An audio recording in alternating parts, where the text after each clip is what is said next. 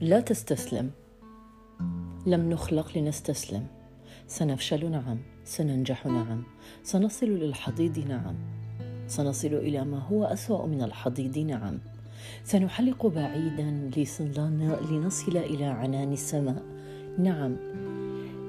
سنتساءل. هل نستحق هذا الخير؟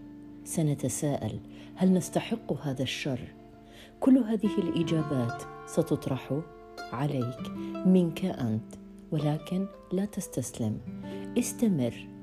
هناك قناعة كبيرة لدي. كل مر سيمر وكل فرح سينتهي أيضا. كل شيء في طريقه إلى الزوال. الحزن لا يستمر ابدا والفرح لا يستمر ابدا.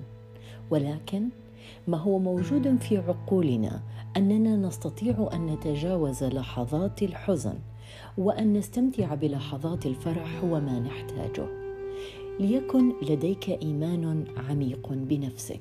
لا تسمح لأي أحد أن يقول لك أنك لا تقدر. أنت من يقرر ذلك. وأنت من يتجه إلى أن تنهي الأمور بصورة معينة.